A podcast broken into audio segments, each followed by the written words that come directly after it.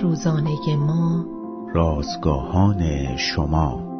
نجات معجزه لحظه ای است. رشد کاری دائمی است. روز یازدهم از شماره پنجم نان روزانه ما. آغاز سفر عنوان و دوم پتروس باب یک آیات پنج تا یازده متن امروز ما از کلام خداست. هشتاد و یک سال پیش در چنین روزی پسری نه ساله دعا کرد و به مسیح ایمان آورد مادرش در دفتر خاطرات خود نوشت پسرم امروز زندگی را شروع کرد پدرم همان پسر نه ساله حالا بیش از هشت دهه است که با خدا قدم برمیدارد.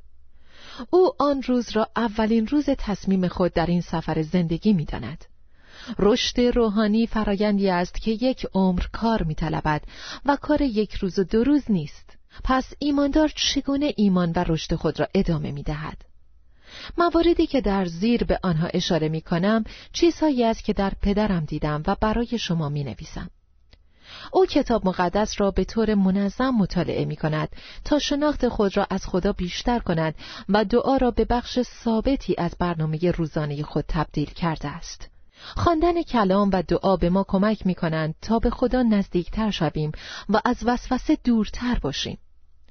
روح القدس ثمره روح را در او رشد داد و او در زندگی ایمانی و اطاعت از خدا نمو کرد. ما از طریق شهادت و خدمت روحانی محبت خدا را به نمایش می‌گذاریم.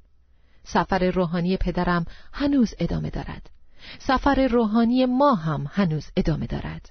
بدون شک رابطه ای که می‌توان در فیض و معرفت خدا و نجات دهنده ما عیسی مسیح رشد و نمو کرد موهبت بسیار بزرگی است.